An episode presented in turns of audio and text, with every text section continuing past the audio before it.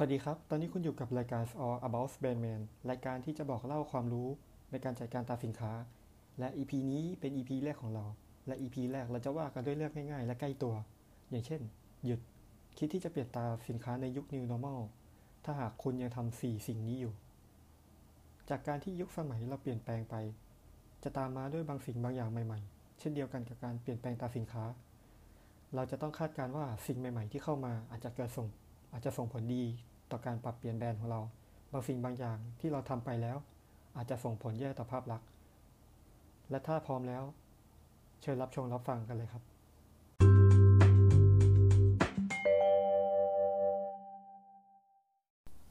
ข้อแรกเราจะว่ากันด้วย ถ้าหากคุณยังไม่ได้เริ่มเก็บฐานข้อมูลอย่างจริงจัง อันเป็นผลมาจากว่าการยุคเข้าสู่ยุคสมัย New Normal ทำให้ข้อมูลหลาย ๆ อย่างเกิดขึ้นใหม่ จากการดำเนินชีวิตประจำวันแบบใหม่ๆทำให้ข้อมูลที่ได้มามีความสำคัญต่อการทำธุรกิจอย่างมาก การที่ธุรกิจเราจะเริ่มปรับเปลี่ยนตาสินค้าอย่างจริงจัง หัวข้อนี้จะเป็นหัวข้อแรก ๆ ที่มีความสำคัญ ในหลาย ๆ กรณี ที่การเปลี่ยนแบรนด์นั้นไม่ได้รับผลตอบรับอย่างดีที่ควร เนื่องจากฐานข้อมูลที่มีอยู่ ไม่เพียงพอต่อการปรับเปลี่ยนตาสินค้าทำให้หลังปรับเปลี่ยนตาสินค้า อาจจะก่อให้เกิดความล้มเหลว และก่อให้เกิดการสูญเสียเงินและทรัพย์สินเป็นจำนวนมากเลยใช่เหตุ ข้อที่ 2 หยุดคิดที่จะเปลี่ยนตาสินค้า ถ้าหากคุณยังสร้างตราสินค้าที่มีจุดยืนไม่แตกต่างจากตราสินค้าอื่น โดยเราจะขอเกินนำก่อนว่า การสร้างจุดยืนนั้นเป็นผลมาจากการแข่งขันทางธุรกิจที่มีจำนวนมากทำให้หลากหลายตราสินค้า ต้องคิดที่จะสร้างเอกลักษณ์ ความแตกต่าง เพื่อหาความโดดเด่นจนเป็นที่น่าจับตามองของลูกค้า หรือสามารถทำให้ลูกค้าจดจำแบรนด์ของพวกเขาได้ทำให้เรื่องนี้เป็นอีกข้อหนึ่งสำคัญที่ต้องพิจารณาก่อนการปรับเปลี่ยนตราสินค้า แต่กลับกัน บางตราสินค้าหรือบางแบรนด์อาจจะเดินตามทางความสำเร็จของบางคน หรือบางแบรนด์ โดยหยิบยืมความโดดเด่น และความเป็นเอกลักษณ์ของตราสินค้านั้น เพื่อจะทำตามกระแสสั้นๆ แต่มันอาจจะเป็นเพียงระยะเวลาหนึ่ง การที่เราจะทำตราสินค้าใหม่ เราควรจะหาความแปลกใหม่ และความแตกต่าง เพื่อสร้างจุดยืนเป็นของตัวเอง และทำให้ลูกค้าจดจำนั้น จดจำได้ว่าเอกลักษณ์แบบนี้แหละ คือเรา ข้อที่ 3 หยุดคิดที่จะเปลี่ยนตราสินค้า ถ้าหากเรายังไม่มีการปรับตัวให้เข้าสู่ยุคสมัย New Normal การที่มีการแพร่ระบาดของไวรัสโควิด -19 ที่ผ่านมา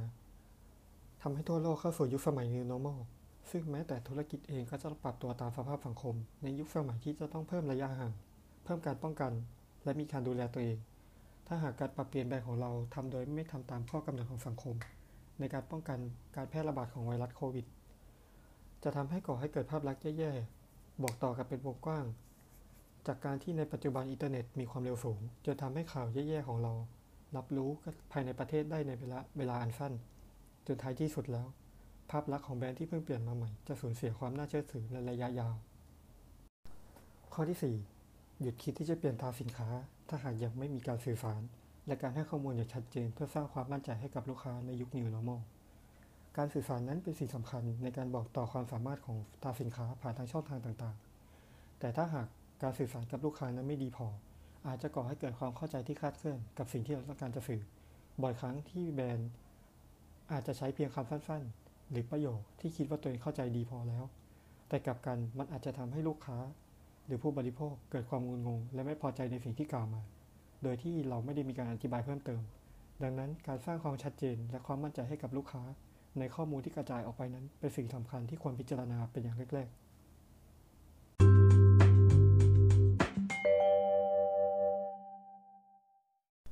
ก็จบกันไปแล้วนะครับกับ4หัวข้อที่กล่าวมา ที่ถ้าหากเราทำในระหว่างการเปลี่ยนแปลงตามสินค้า ในยุคสมัย New Normal และจะก่อให้เกิดความเสียหายกับเจ้าของแบรนด์ ซึ่งจากที่กล่าวมาทั้งหมดแล้ว บ่อยครั้งนั้นปัญหาจะมาจากความเข้าใจที่คาดเคลื่อน ระหว่างตัวแบรนด์กับลูกค้า และความไม่พร้อมแต่กลับลงมือทำจนเกิดความสูญเสียในภายหลัง ไม่ว่าจะเป็นเงินลงทุน หรือชื่อเสียงที่สะสมมา แต่ถ้าหากคุณชอบสาระความรู้ดีๆ เกี่ยวกับการจัดการตามสินค้า ฝากติดตามเราด้วยนะครับ เรายังมีช่องทางอื่น ที่จะแชร์สาระดีๆ ผ่านทาง Facebook YouTube และเว็บไซต์ ซึ่ง Facebook ถ้าหากชอบ ฝากกดไลค์ กดแชร์ YouTube ฝากกด Subscribe และเว็บไซต์สามารถเยี่ยมชมได้ตลอดเวลานะครับ